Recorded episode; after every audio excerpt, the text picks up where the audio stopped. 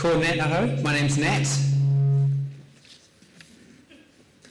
Uh, yeah, and I'm going to be carrying on this morning with our 2 Corinthians series. So we've been going through the book of 2 Corinthians chapter by chapter, and I've just really enjoyed it. Maddie P and Pete have kind of taken the bulk of it, and Phil's been in there once, and these guys have just done so well, unpacking the Bible and bringing life to us. So I'm going to carry on uh, this week with uh, chapter 8. So you can turn your Bible to there if you've got one with you, but I'm going to be reading it out anyway. So normally, normally I like starting uh, my talks with some stories, but I'm going to save my stories till later just to keep you guessing and waiting, anticipation. So instead, um, I'm going to do something else. Um, Matty P. Um, last week he talked about attitudes and how attitudes are really important. The way we, you know, we in our heart towards other people, and that can hold us back from the plans of God or bring us into the plans of God when we have the right attitude towards people. So I want to share some bad attitudes with you. And this is from a company called Thomas Cook Holidays. Some of you might have seen this on Facebook. Um, it's real complaints that tourists have sent in to this holiday company during or after their holidays. So the first one is this. I compared the size of our one bedroom suite to our friend's three bedroom suite, and ours was considerably smaller. We found that the sand was not quite like the sand in the brochure. Your sand was shown as white, but it was more yellow in real life. It's lazy of local shopkeepers in Puerto Vallarta to close in the afternoons. I often needed to buy things during the siesta times. This should be banned. No one told us there would be fish in the water. The children were scared. I love this one. Although, although the brochure said there was a fully equipped kitchen, there was no egg slicer in the drawers. Because it's not a fully equipped kitchen, it's a kitchenette without an egg slice. Anyone agree? No. I think it should be explained in the brochure that the local convenience store does not sell proper biscuits like custard creams or ginger nuts. I think Pete and Julie wrote that one. On my holiday to Goa in India, I was disgusted to find that almost every restaurant served curry. I don't like spicy food. Well, don't go to India. The roads were uneven and bumpy, so we could not read the local guidebook during the bus ride to the resort. Because of this, we were unaware of the many things that would have made our, our holiday much more fun. When we were in Spain, there were too many Spanish people there. the receptionist was Spanish, the food was Spanish. No one told us there'd be so many foreigners.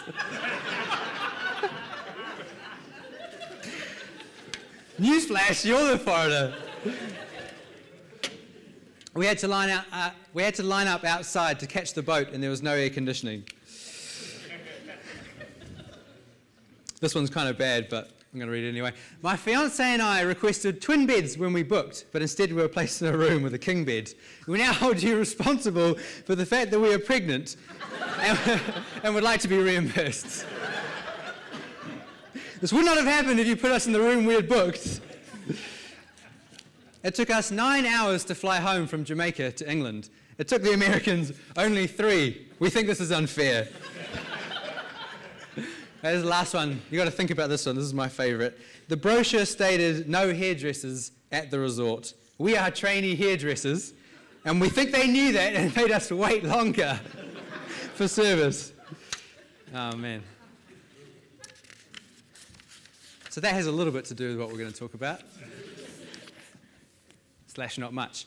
Okay, so 2 Corinthians chapter 8. So the Corinthian church and Paul, who wrote this letter, they had an interesting relationship. So Paul planted that church originally, and then he, he spent quite a bit of time I think it was 18 months, and then moved on. And uh, from then on, they had a bit of a tumultuous relationship, as other guys have shared during the series. So other people came in and kind of started poisoning their minds against Paul and saying, oh, he's not really, you know, he's not really an apostle. How could an apostle of Jesus suffer so much? And actually, outwardly, he can't really speak that well. He's not very impressive. And they kind of twisted their minds a little bit to kind of look at more outward things like you know, how impressive people are and things like that. And Paul wrote four letters to the Corinthians, two of which we have, two of which we don't have anymore. And a lot of that was to do with trying to let them see the error of their ways and come back to Paul and the true message about Jesus. And when we get to chapter 8, he's addressing the, the, um, the issue of a financial gift to the church in Jerusalem. So when, when they were kind of more together, this church and Paul, they had agreed, yes, we want to help the church in Jerusalem. That church was really poor. They were going through a famine. They didn't have enough food. It was really dire times for, for the Christians in Jerusalem. And so Paul had said, Hey, I want to go around the churches and raise money and take this big gift back to this church and help them out. And it was a big deal because that church was mainly Jewish. These churches were mainly Gentile, and it was a sign, a practical sign of the fact that when you become a Christian, you're one, one man, you're one body in Christ. So, when all this sort of fallout happened between the Corinthians and Paul, this gift, this idea of giving a gift from the Corinthians, plus other churches, kind of fell to the wayside. So, in chapter 8, Paul's saying, Come on, guys, now you've remembered that you said you're going to do this. Let's do this together. Let's bless these people and give financially to them. So it starts by talking about another church, the Macedonians, and what they're going to do in, in, response to this famine. And we're going to read uh, 2 Corinthians 8, 1 to 15. I'm not going to put it on the screen now because I'm going to read it and I want you to hear it, or you can read along in your Bibles, but we'll put verses up in a minute uh, and the ones we're going to focus on. So, verse 1. And now, brothers and sisters, we want you to know about the grace that God has given to the Macedonian churches. In the midst of a severe trial, their overflowing joy and their extreme poverty welled up in rich generosity. For I testify that they gave as much as they were able, even beyond their ability. Entirely on their own, they urgently pleaded with us for the privilege of sharing in service to the Lord's people. And they exceeded our expectations. They gave themselves first of all to the Lord, and then by the will of God also to us. So we urge Titus just as he had earlier made a beginning, to bring also to completion this act of grace on your part. But since you excel in everything, in faith, in speech, in knowledge, and in complete earnestness, and in the love we have kindled in you, see that you also excel in this grace of giving. I'm not commanding you, but I want to test the sincerity of your love by comparing it with the earnestness of others. For you know the grace of our Lord Jesus Christ. Though he was rich, Yet for your sake he became poor, so that you, through his poverty, might become rich. Here is my judgment about what is best for you in this matter. Last year you were the first not only to give, but to have the desire to do so. Now finish the work, so that your eager willingness to do it may be matched by your completion of it, according to your means. For if the willingness is there, the gift is acceptable according to what one has, not according to what one does not have. Our desire is not that others might be relieved while you're hard pressed, but that there might be equality or fairness. At the present time, your plenty will supply their needs, so that in turn their plenty will supply what you need. The goal is equality, as it is written the one who gathered much did not have too much, and the one who gathered little did not have too little. Dear Lord, I want to pray that you speak to us through this, Lord. We just thank you so much for your word. We thank you that it gives life to us, Lord, and we want to keep learning what you're saying and, and being and following after you closely, Lord Jesus. So speak to us this morning, Lord. Amen. So this comes across as a bit of an interesting passage when you first look at it, because Paul starts by saying, I want to compare you with this other group, the Macedonians, and, and what they're doing. And often we think of comparison as a bad thing. And often it is a really unhealth, unhealthy and unhelpful thing. If you're judging other people or judging yourself against them and thinking, oh, they're better than me, or they're worth more in God's eyes, or they're greater than me, comparison is a really unhealthy thing that our culture is full of, and it just kind of drains people of, of confidence. But actually, if we get our hearts in the right place, we can look at other people's example and take massive courage from them and draw inspiration from other people. And actually, we do this all the time but it's about where your heart is coming from.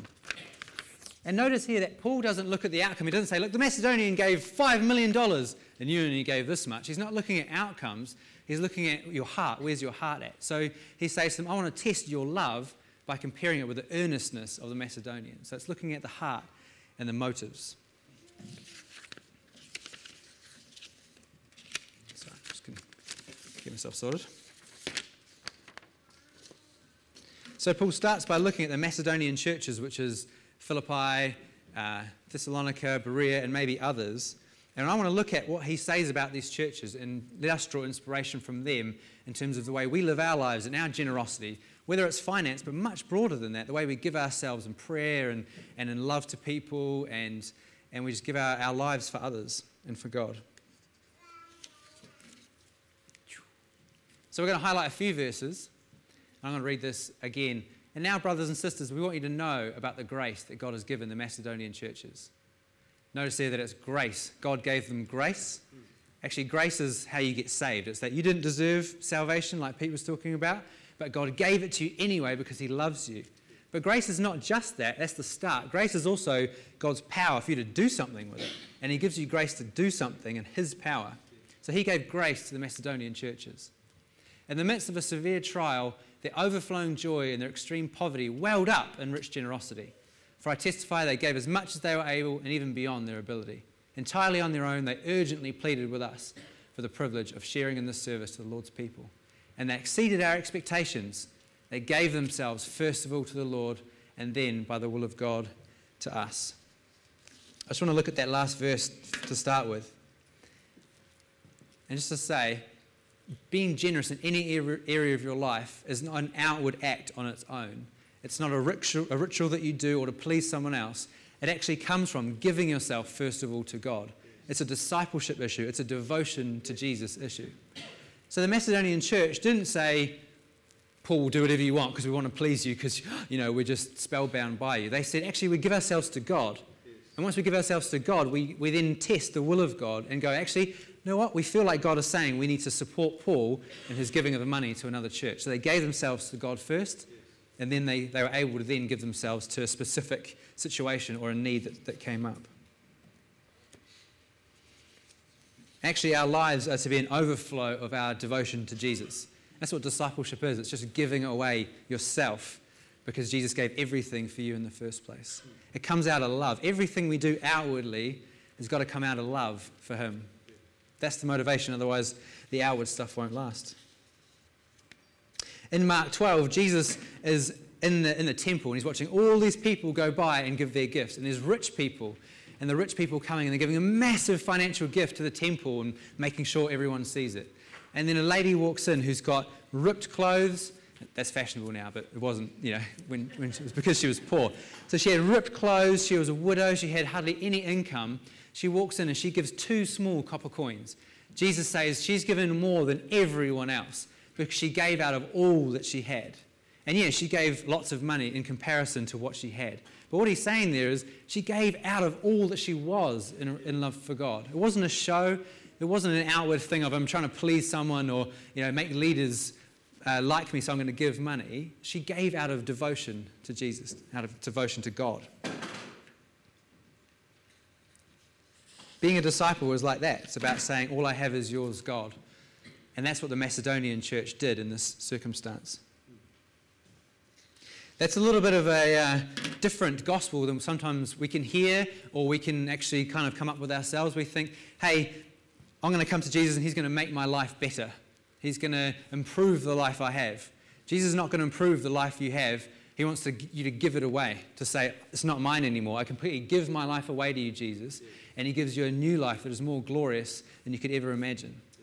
But it's not easy, and it's not just a self improvement thing. Actually, if you don't know Jesus here this morning, He's not asking you to come to Him so you can improve it. He's saying, lay everything down your choices, your money, your relationships, your job. Doesn't mean you have to quit all those things, but He's saying, put it before me and let me make the choices for you. Let me be the Lord of your life. And he's not like a, you know, an angry boss who's then going to do things just to hurt you, but he's saying, lay it down because everything you lay down is for the sake of me giving you something better and more fruitful. And I'm going to use you to, to change other people's lives as you pour, it, pour out yours. That's what discipleship is. That's what following Jesus really is. We can't sign up to follow Jesus thinking it's self improvement. It's not really following Jesus. So, this is what the Macedonian church were like. They, it actually says here, they urgently pleaded with Paul for the privilege of giving. How amazing is that? Literally, they begged Paul, take our money, Paul. Do you know of many people like that? who plead with people, you've got to take my money.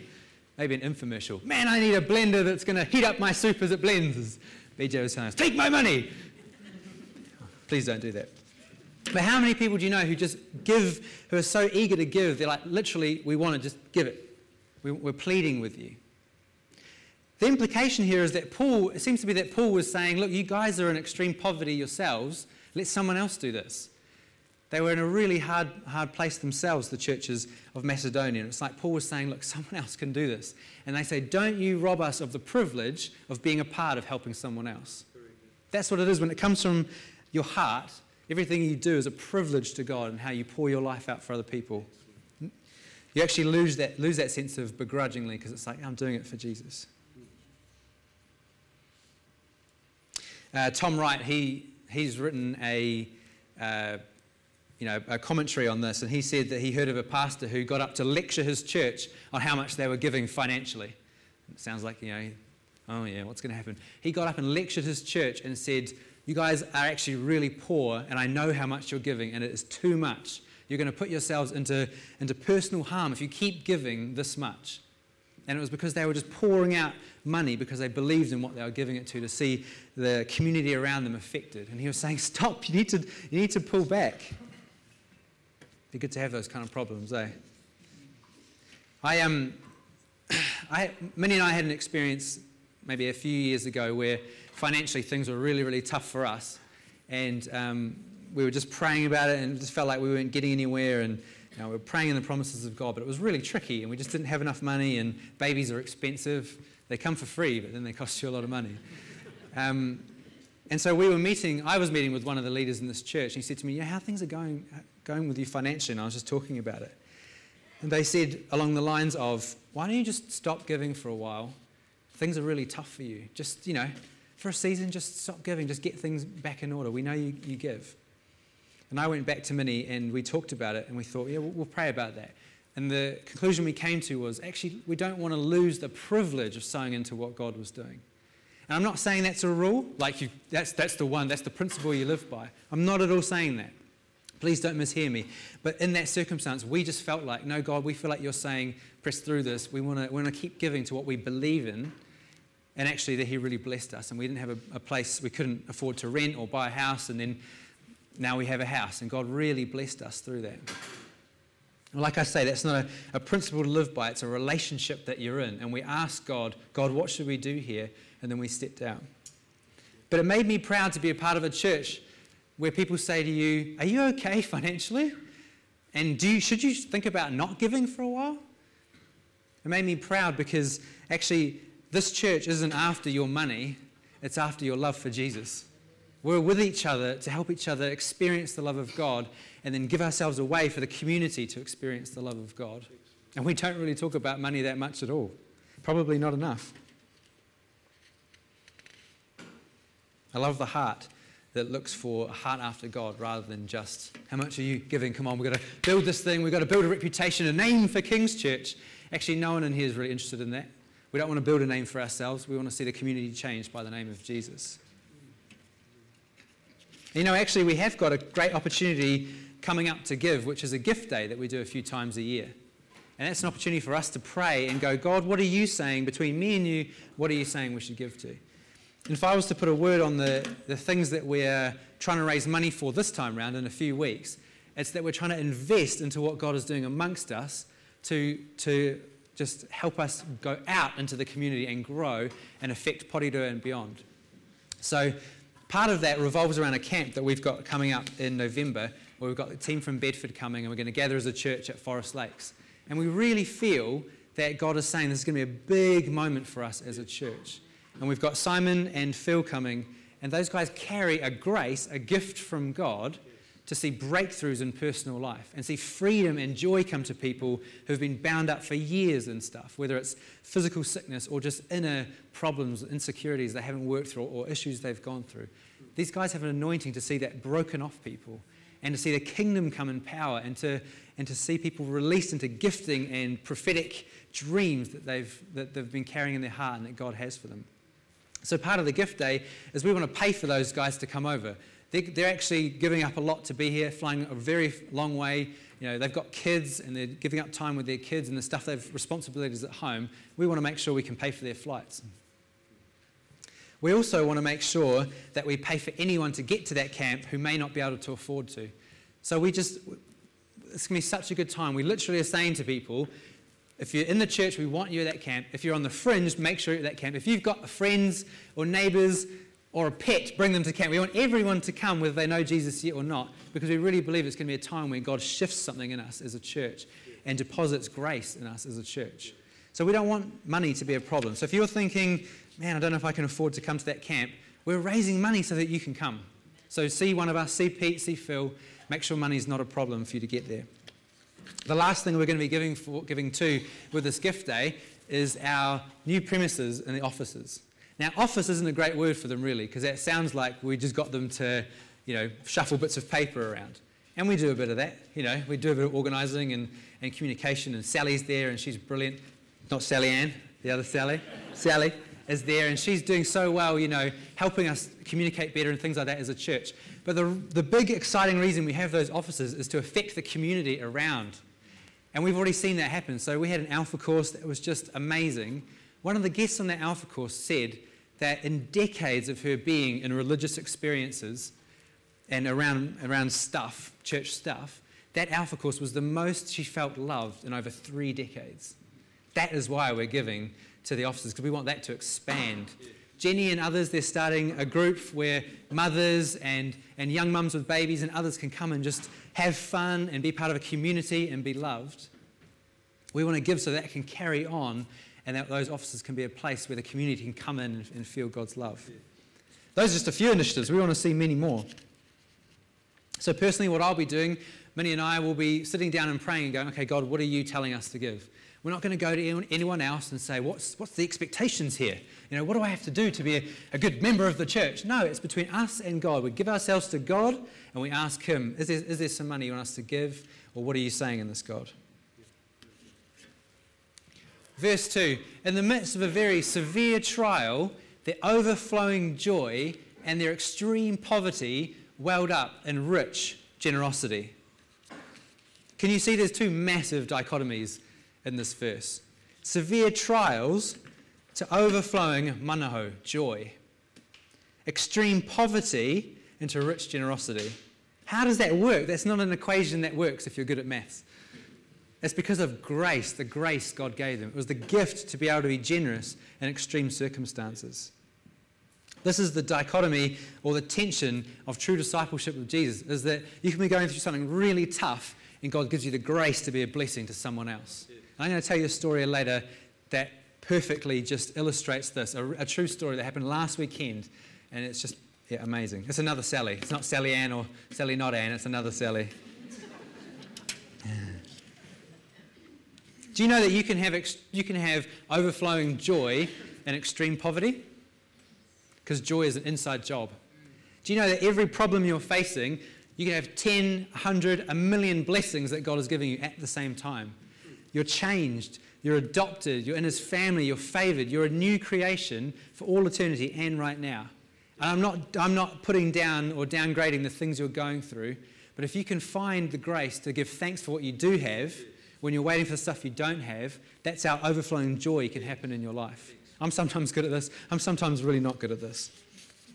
I know because I get real grumpy. And then I know, you know what? I'm being entitled here. I'm saying, God, you owe me something. God doesn't owe me anything. He's a good father who's given me salvation and a whole lot of other stuff, but I don't, he doesn't owe that, owe me any of that. Amen. But he gives it to me anyway because he's a good father. The Macedonians had no entitlement. They were rich in joy and they begged to be a part of it, even though they were in extreme circumstances. I want to be like that, and I want to be like Jesus, who in verse 9 it says this For you know the grace of our Lord Jesus Christ, that though he was rich, for your sake, he became poor, so that you, through his poverty, might become rich. That's the Christian message. Jesus became poor so that you could become rich. And then you pour out your life so that other people can become rich. If you don't know Jesus this morning, I would encourage you. Jesus wants to make you so rich. it might not be dollars, But He wants to make you so rich. But He doesn't want to stop there. He wants you to come on a journey of pouring your life out to make others rich. That's where true joy comes from. And I would encourage you, sign up for that. You can, you can come to know Jesus today and know the richness of his blessing and his spirit. Don't leave today without coming to Jesus. It's the best thing, best decision you'll make. Many of us are in trials of many kinds. We're waiting for physical healing, waiting for relationships to be mended, we're waiting for that dream job, or more time, or more money, or the grass just to become greener on our side of the, the hill. Some of us have sidelined ourselves because we're waiting for life to get easy, and then we can be a blessing to others and we can love other people and be generous with our lifestyles. The Macedonian churches teaches us don't sideline yourself waiting for life to get easy. You just pour out what you've got in the middle of your trial and suffering. It might not be rah rah, God's going to make your life easy, but it's the truth. He'll give you grace in the middle of your circumstances that are difficult. And of course, we pray for circumstances to change, but we just give out of ourselves in love to Him, even in the middle of it. So, I want to tell you a story about another lady called Sally. She, um, she goes to church with my brother and sister in law in London. Her and her husband, Gordon, they moved from um, a pretty, you know, little village in England. They felt God say, move to the middle of London, to Camden, be a part of a church plant that's trying to affect Londoners. And they sold their house and they moved into a tiny little one bedroom flat in London. And when Simon and Christina met them, they were just full of joy and full of happiness. They welcomed them into their Connect group that was quite small at the time.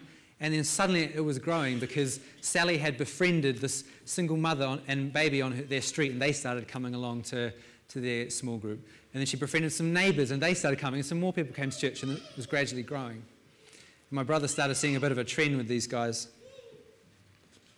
The thing about Sally is that she has uh, fibromyalgia, which means she's in constant pain, and at night she grinds her teeth in her sleep, so she has jaw problems because of it. And she's about half deaf. And then she got diagnosed with terminal bowel cancer well, potentially terminal bowel cancer, which my brother's just told me looks like it's in remission and she, it looks like she may be healed of that.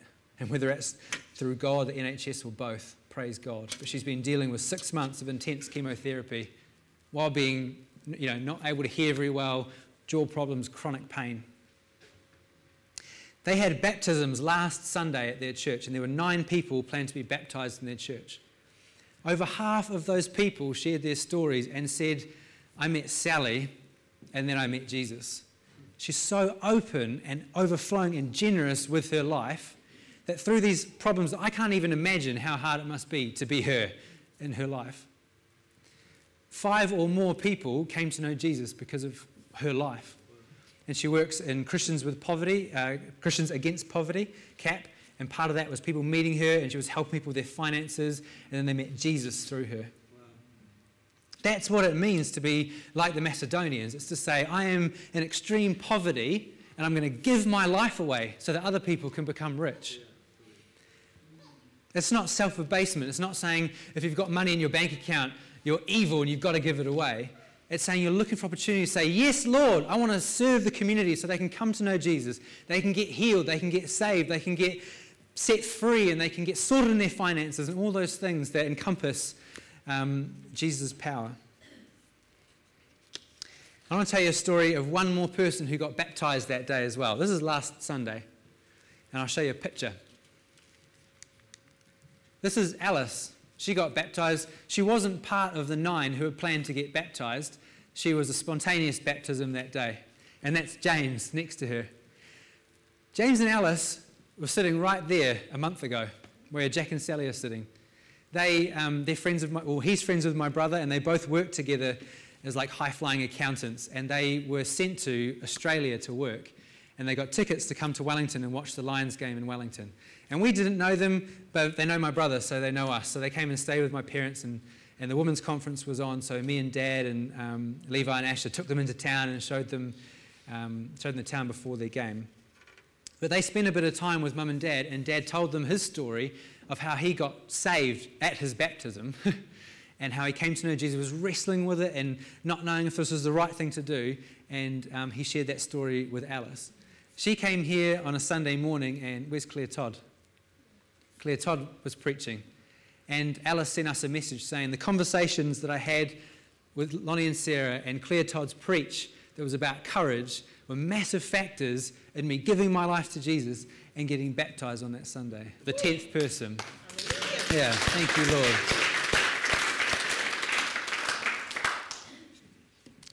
That's Claire, that's mum and dad giving, this, uh, giving their lives away, pouring themselves out so that other people can come to know Jesus.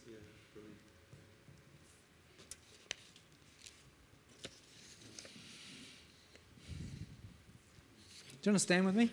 It's just be great to pray. I just feel like God wants to minister to our hearts for a minute.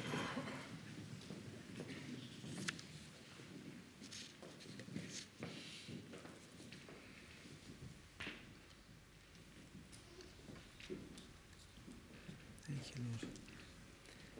I just encourage you just to quieten down your heart with other things that are going on, whether it's the busyness of the day or whatever just take a couple of moments just to hear the words that God is speaking through this passage to us and through the story of Sally.